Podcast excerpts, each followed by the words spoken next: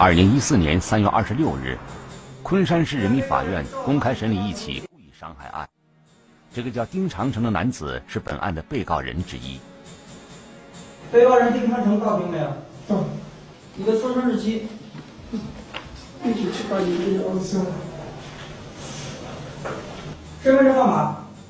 嗯，我记不得。记不得。对。公诉机关指控。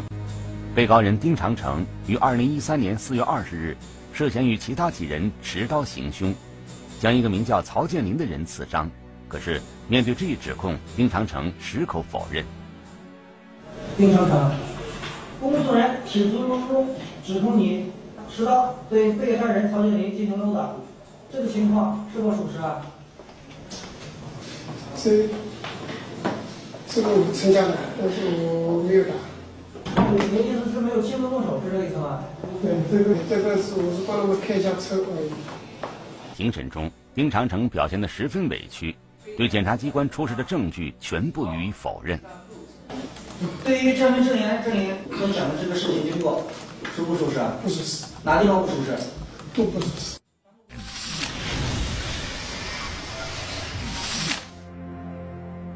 庭审过程长达两个多小时，面对检察机关的指控，被告人丁长城一再否认。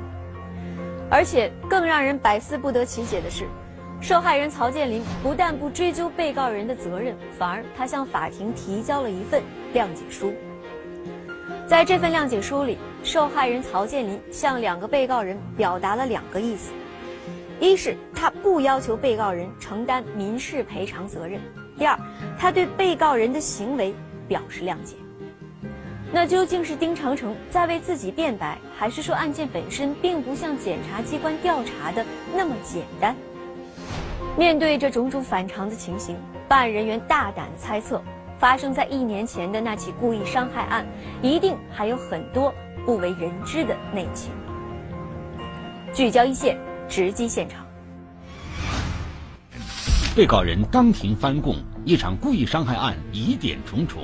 你是否认可？我我没有拿到。前期侦查一波三折，究竟谁是真凶？这个人跟他是蛮亲密的，或者是有一定影响的人。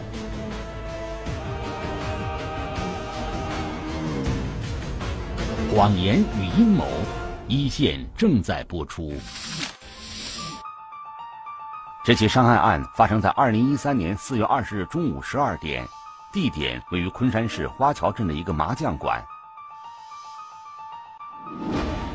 据目击者回忆，当时本案的被害人曹建林正在打麻将，突然遭遇了三个陌生男子的袭击，打了几记耳光呢？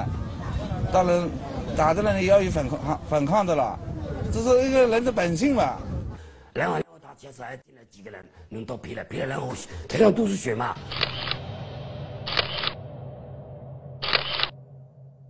都拿着这个大概长有一米，呃，几七六十六十到七十公分左右的一个砍刀。几刀砍得蛮重的，电后后面那刀砍的时候头上也重的。那现场就是血血地地上一塌糊涂，那个人就跑出逃。喊你去几个？喊你去几个？到了，喊你去几个？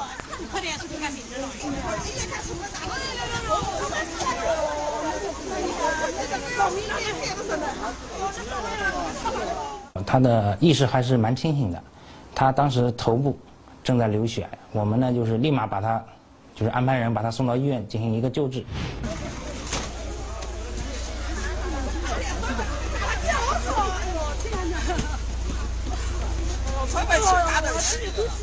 被那个电了，老是把那个好好的一点，做好的一点，你还得撵来上。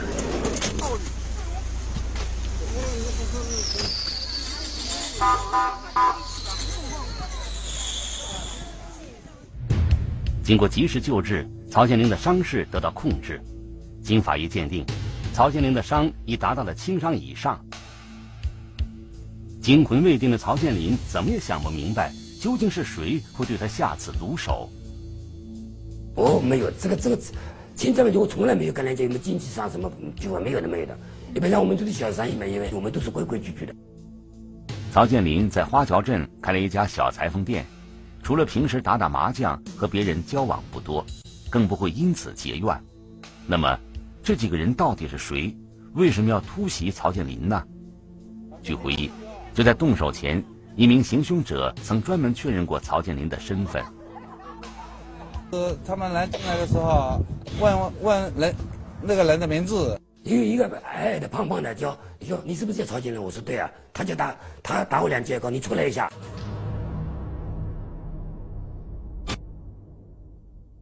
哦，他说这句话的目的，也就是想确认谁是曹建林，说明他们跟曹建林并不认识。尽管不认识曹建林，但三名嫌疑人显然做过精心准备。种种迹象显示，这是一次有策划的报复行动。行凶之后，他们做了那个桑塔纳离开，而且是遮挡号牌的，这个是明显是不想让其他人知道。这个也可以说明，他们过来找曹建林，有可能是别人叫过来的，不是自己跟这个曹建林有矛盾，自己过动主动招过来的。究竟指使几名男子砍伤曹建林的人是谁？他和曹建林又有什么恩怨呢？为了找出几名男子的身份和下落，警方调取了案发小区周围的所有监控录像，很快有了发现。发现这个在报案、发案这个时间段，从这个小区出来只有出来过一辆车，这辆车呢就是说特征跟现场群众反映的车辆是一样的。警方在现场周围的路面监控中发现了一辆蓝色的大众轿车，其特征与嫌疑车辆极其相似，而且车牌也用红纸遮挡住了。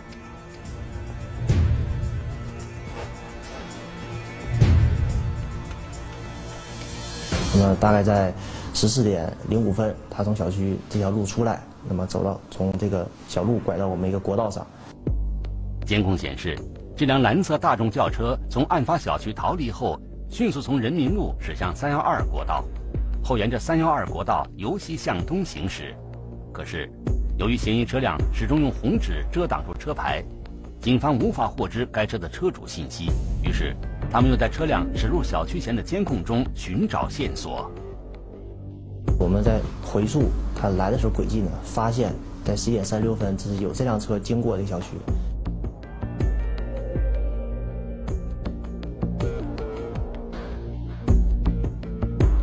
根据我们这个对这个两辆车的这个特征进行比对，它所在车的右前方贴的车标是完全一致的，并且车上。就是其他相关的这种碰损、这种磨损特征也都是相相同的。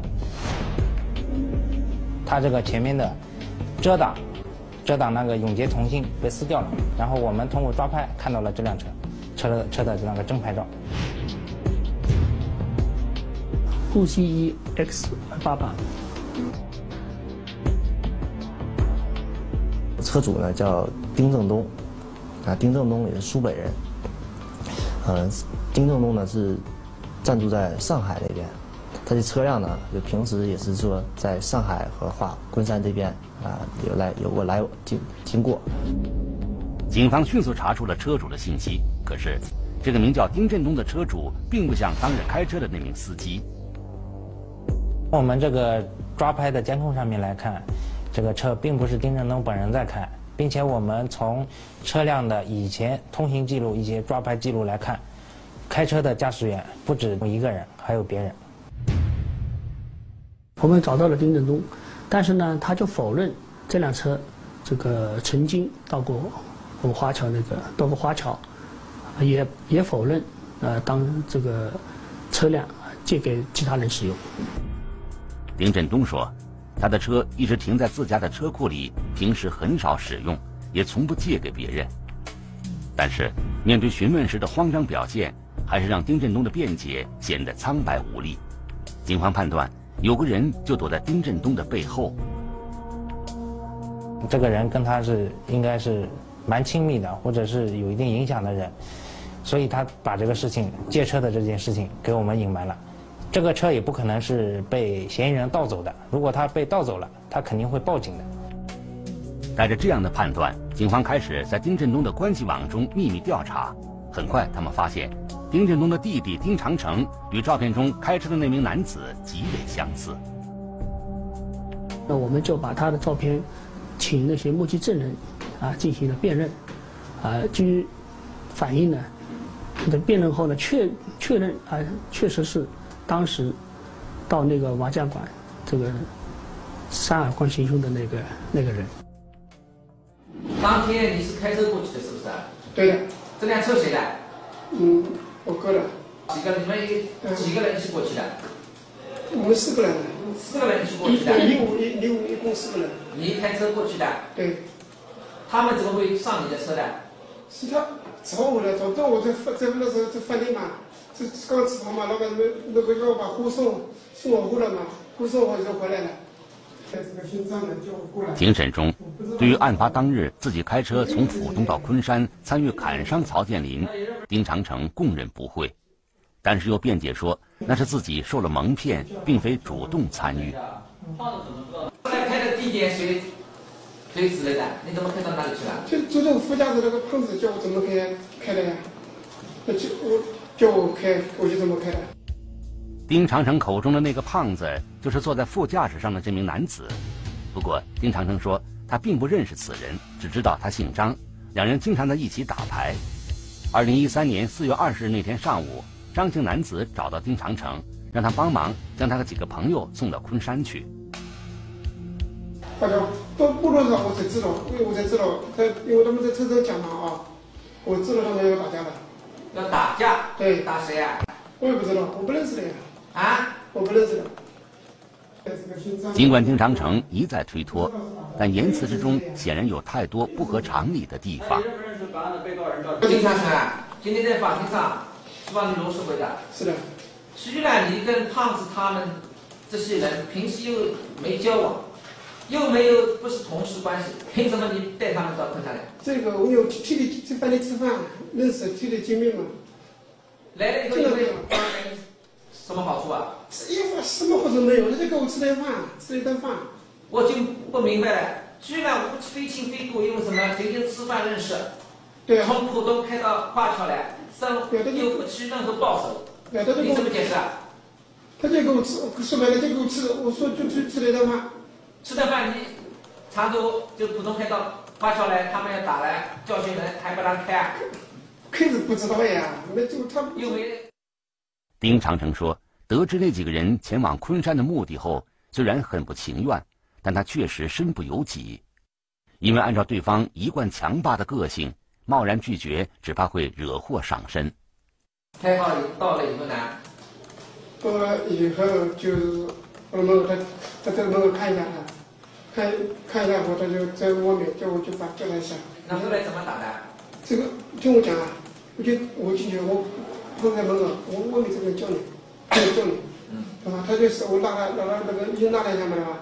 他手来打一下，手开开我都不认识我，后外面的教练他手就挥我，就是啪一击挥过来，挥我嘛，挥我就手拍了两下，拍两下我就吃了，我就走了。走进来呢，就是一两，那车就是两打呀打好，打了两记后呢就用刀了。有几个人拿刀砍他？嗯，拿刀呢，三个都拿的。都拿这家伙打的。尽管丁长城反复强调，案发当天自己只是负责找出曹建林，此后并未直接动手，但现场目击者的证言却推翻了这一说法。不仅如此，另有证据显示，在这起案件中，丁长城的作用远不像他自己说的那么简单。好的，那个时候我看到他，他他没有在的时候，我在里面，他来过一次侦查过的，来看过。在那是十一点来看过的，看过了，后来他们开的车子再来到里面来的。老板娘说，早在案发前，她就看到丁长城在麻将馆附近来回巡视，似乎是在蹲点儿，而且还时不时的在与另外几名男子交流。在这个打斗的过程当中，你你是否认可？我我没有打斗。从始至终，丁长城都坚持说自己是在完全不知情的情况下被人从浦东骗到昆山，而后又被迫到麻将馆里将曹建林喊出来。事实上，自己根本没有动手。可是很快，新的证据再次证明了他所说的全部都是谎言。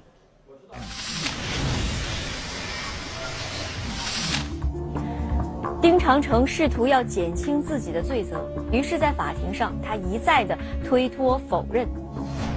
可是，让人难以理解的是，无论是丁长城还是另外的两名同伙，他们都不认识受害人曹建林。那他们为什么要长途跋涉的行凶伤人呢？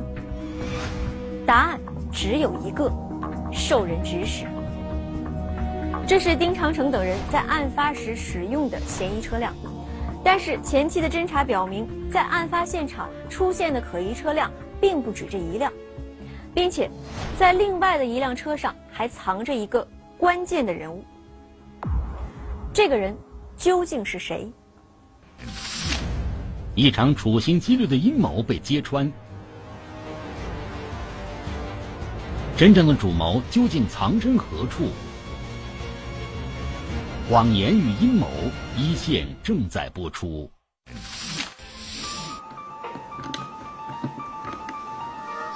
十一点三十六分的时候，行凶的车辆呢，当时路经过过事发的小区，那么做了短暂停留之后，大概在十二点十一分左右，那么他行驶到离离事发小区大概几百米远一个家常菜馆门口的停车场。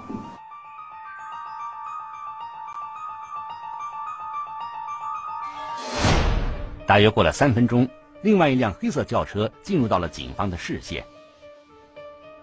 一辆就是宝骏的一个轿车也停在那边，停在那边也没动。当时呢，我们也没有过多的怀疑。可是很快，这辆黑色宝骏车内人员的一个举动引起了警方的注意。差不多过了十分钟，从这辆宝骏的车上下来一个男子。然后这个男子呢，就直接上了那辆嫌疑车辆上面去。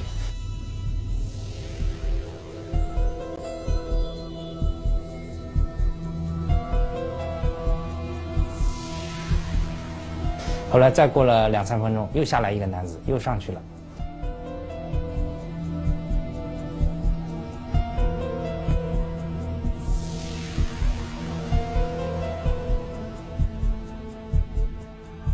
因为当时。呃，我们想这两辆车肯定是有有两辆车里的人是认识的，有关系的。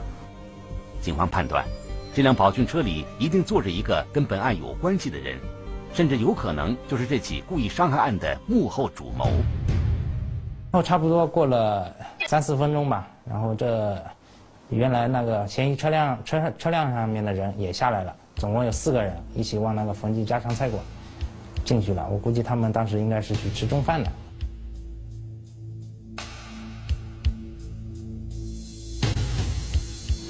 一直到了十三点三十三分，那个两辆车一直就要离开的这个停车停车的地方。从监控中可以看出，这四名男子中的三人就是后来闯入麻将馆砍伤曹建林的嫌疑人，而另外一名男子负责开车。可能是车上的人担心身份暴露，这辆黑色的宝骏轿车提前离开，并没有前往案发现场。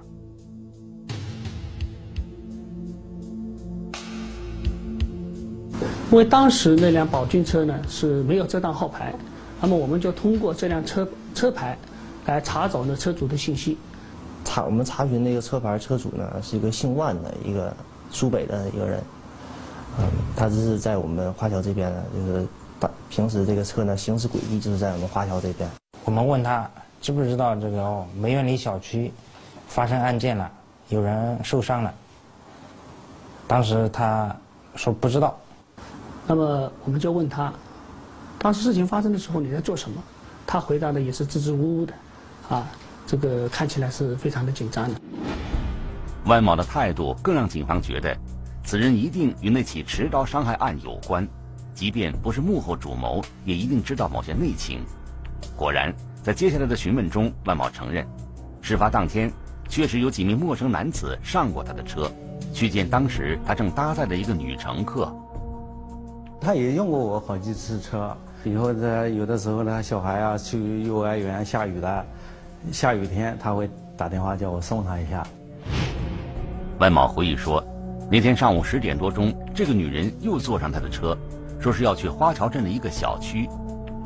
但奇怪的是，进入小区后，那个女人并没下车，只是不停地朝一个麻将馆里张望，好像在找什么人。而后又让他把车开到临近的一条小路上。开到那里去，我车停在那里就一直没动，也我也没下车啊，这个女的也没下车。后来就先上来一个男的，上来一个男的，呃，跟他讲几句话，就讲打不打这个男的的事情。其中有一个还说要不要去拿把刀，或者是买两把刀，或者是说直接把那男的拉出来揍一顿。哎，他们都是在谈，反正就是谈这些内容。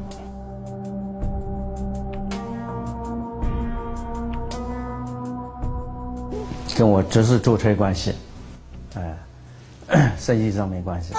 我说至于他打没打人，我也不懂。呃，说找的哪里人，我真的也是不懂。万某说自己平时以开黑出租为生，并不关心乘客的动向。不过，他可以作证，当天在车上商量着如何行凶的人里，有一个就是丁长城。至于那名女乘客的确切身份，万某说自己只知道她姓赵。我心里想，肯定是百分之九十肯定是他，别的没有的。我以为在这里的了。得知唆使他人对自己下手的主谋可能是一个女人时，曹建林一下猜出了答案。他说：“这个女人名叫赵成武，就住在自己裁缝店的楼上。”因此呢，我们把赵成武的照片和在其他这个照片里边让他进行辨认。这个黑车司机的确认，当时叫车的就是赵成武。那么曹建林是不是你叫你打的？我没有。丁振东、丁长成你认不认识？丁振东我知道，丁长成我认识认识，就是七八年前在我舅家那个门市吧，我舅妹妹房子看过两两次，就是。你有多长时间没看到他们俩了？七八年了。令人意外的是，面对警方的讯问。这个叫赵成武的女人矢口否认自己雇凶砍伤曹建林。按照她的说法，丁长城只是自己婆家一个关系很远的亲戚，多年未见，从不联系，怎么可能合谋作案呢？但是办案人员指出，这肯定是谎言。还发现当天案发当天呢，两个人有过多次通话记录。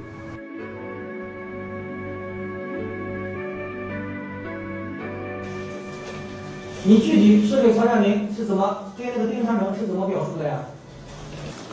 我那个在在那个我就那去下午像还是这个。丁长成当时是怎么跟你表示的？他怎么说的？那还有他说你这样做，嗯，他说可以，他说就是你这样打可以的，不能打得太重了。我这个我知道。至此，案情已真相大白，正是赵成武唆使远房亲戚丁长城结伙行凶，刺伤了在他家楼下开裁缝店的曹建林。只是，这个女人为什么这样做？她和曹建林有过什么矛盾吗？感觉还可以的。假如我在下面干活啊，他有的时候空了，帮我干干什么活啊，帮我也干过，拉拉布啊，那也也有的。赵成武三十五岁。丈夫在当地一家企业打工，他本人没有工作，在家抚养五岁的小女儿。曹建林说，自己和这位女邻居的来往源于二零一二年五月一个偶然的机会。有一天她身体不好去检查，他说你能不能帮我接一下，说去看病。那时候我心想，反正我们都你在上面，我在下面嘛，无所谓的，送一下也无所谓的。从那看那个时候才开始认识的。在那之后。赵成武经常到曹建林的裁缝店里做衣服，有时一起打打麻将。或许是日久生情，两人的关系迅速升温，甚至越过界限，成了一对情人。可是此后没多久，这件事就被曹建林的妻子发现了。在诸多压力下，曹建林说他和赵成武协议分手。他说，这个协议当时就是谈好了，双方就是说我给你八万块钱，结束以后呢，咱们就是各走各的路。谁也不要找谁了。既既然我们俩已经到这个地步了，该分开的，我们你该要的我都已经补偿给你了，你还要我怎么样？对不对？我对他说的蛮好的，我要怎么样？好的，你说赔的金额也不小了，我给你八个月，给你八万一千块，你要多少？对不对？你你一年挣多少钱？对不对？话要这样说的，对不对？这就是曹建林所说的那份分手协议，签订的时间是在案发前的半个多月。单从字面上看，曹建林和赵成武对这段婚外情都表示非常的后悔，双方约定分手，并且承诺以后谁也不惹事。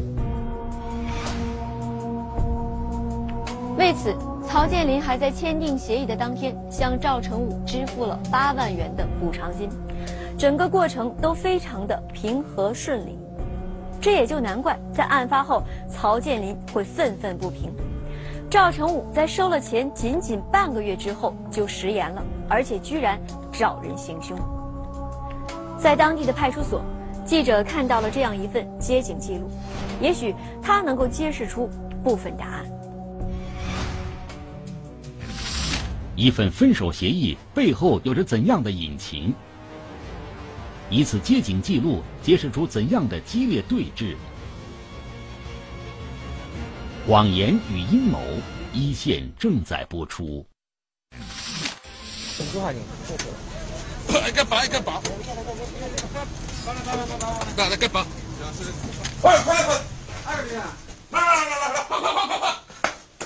来来来。这份接警记录的时间是二零一三年三月四日，报案的是一名中年男子，据称，他接到前妻电话，声称自己服毒自尽，于是警方立即赶到事发地点，发现电话中所说的出租屋大门紧锁，强行撬开后看到屋里却有一个处于垂危状态的女人。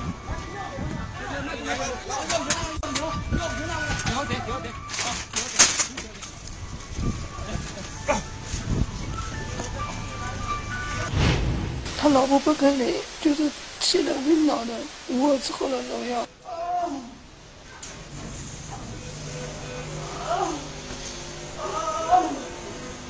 这个服药自尽的女人正是赵成武。他说，那段日子自己的婚外情被曹建林的妻子发现，为了弥平家庭纠纷，曹建林躲着不肯见他。于是，在激愤之下，赵成武采用了极端手段。在这个女人的心中，这样做是对曹建林被约的惩罚。是因为这个曹建林家庭的缘缘故呢，他没有离成婚，啊，没有兑现跟他结婚这样的承诺。按照赵成武的说法，在此之前，他和曹建林曾经约定各自离婚重组家庭，但是当他真的变成了单身女人，却发现曹建林迟迟没有动静。叫我离婚吧，我说那你也离不掉呢，我离掉我不是亏他？他说他说我百分之一百来得掉。我没有这样说过，从来没有说过。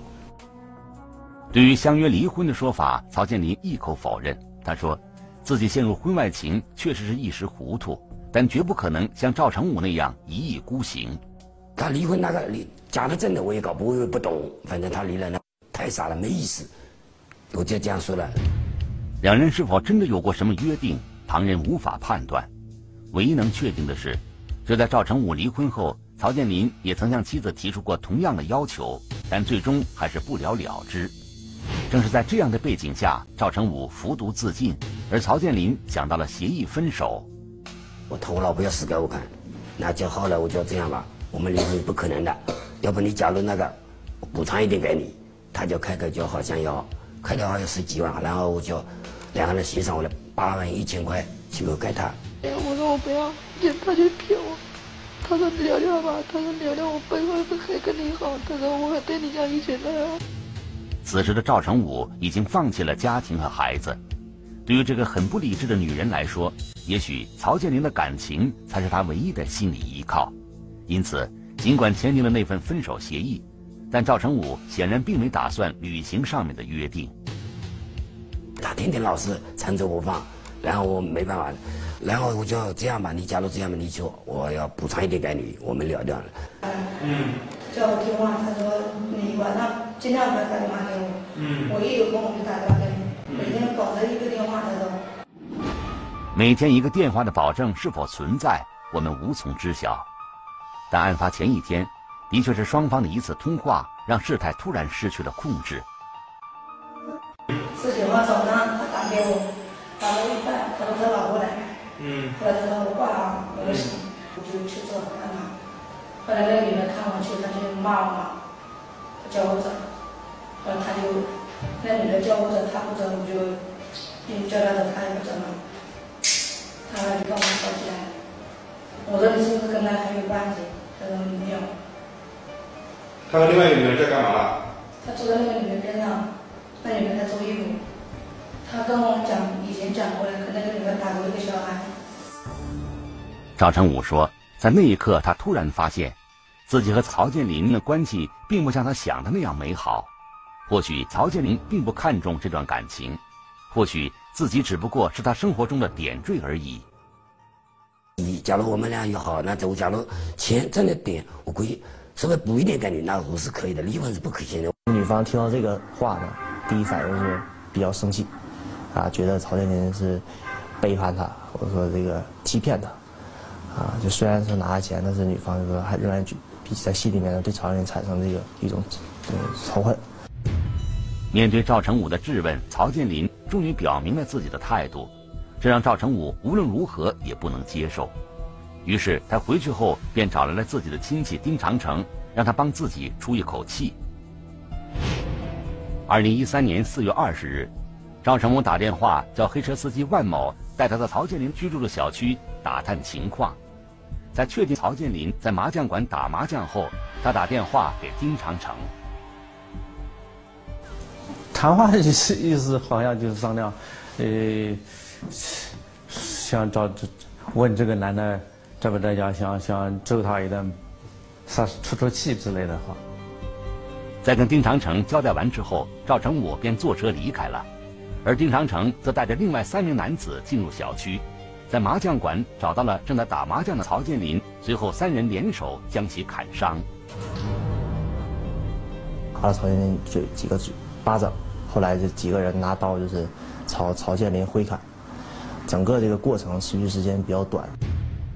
整个过程只用了不到三分钟，丁长城等人就跑到那辆早已遮挡车牌的蓝色桑塔纳轿车里逃离了现场。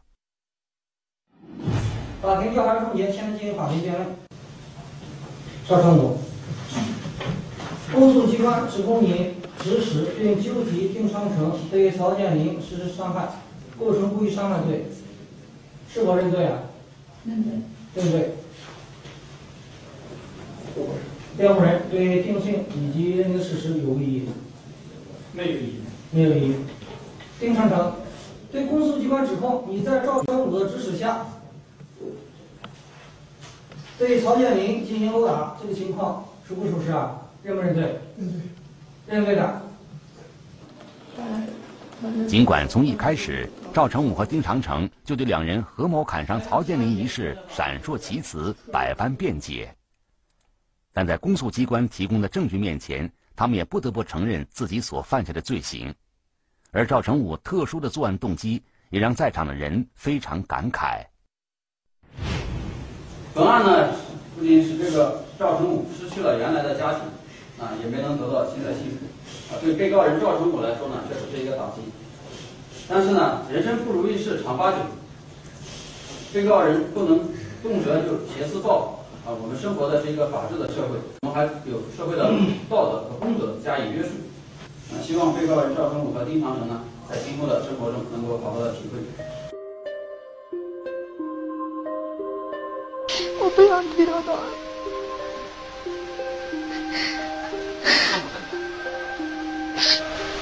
其他人我在那里待了几个月，我还是感觉我老公对我好。